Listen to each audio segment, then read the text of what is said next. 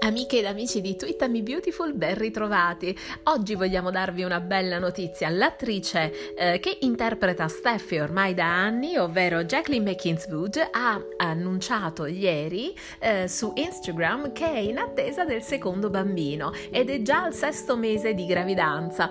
È un um, annuncio che l'attrice ha fatto ovviamente nel suo stile con un video eh, di transizione da un pigiama salmone blu, ha un look estremamente sexy e scintillante con degli stivali splendidi e come nel suo stile, insomma, ha dato l'annuncio mostrando orgogliosa il suo pancione. Non sappiamo ancora se si tratti di una bambina o di un bambino, ma immaginiamo che come è avvenuto per Rise, il suo primogenito, anche questa volta avremo eh, le immagini di una particolarissima eh, festa che riguarda il gender reveal.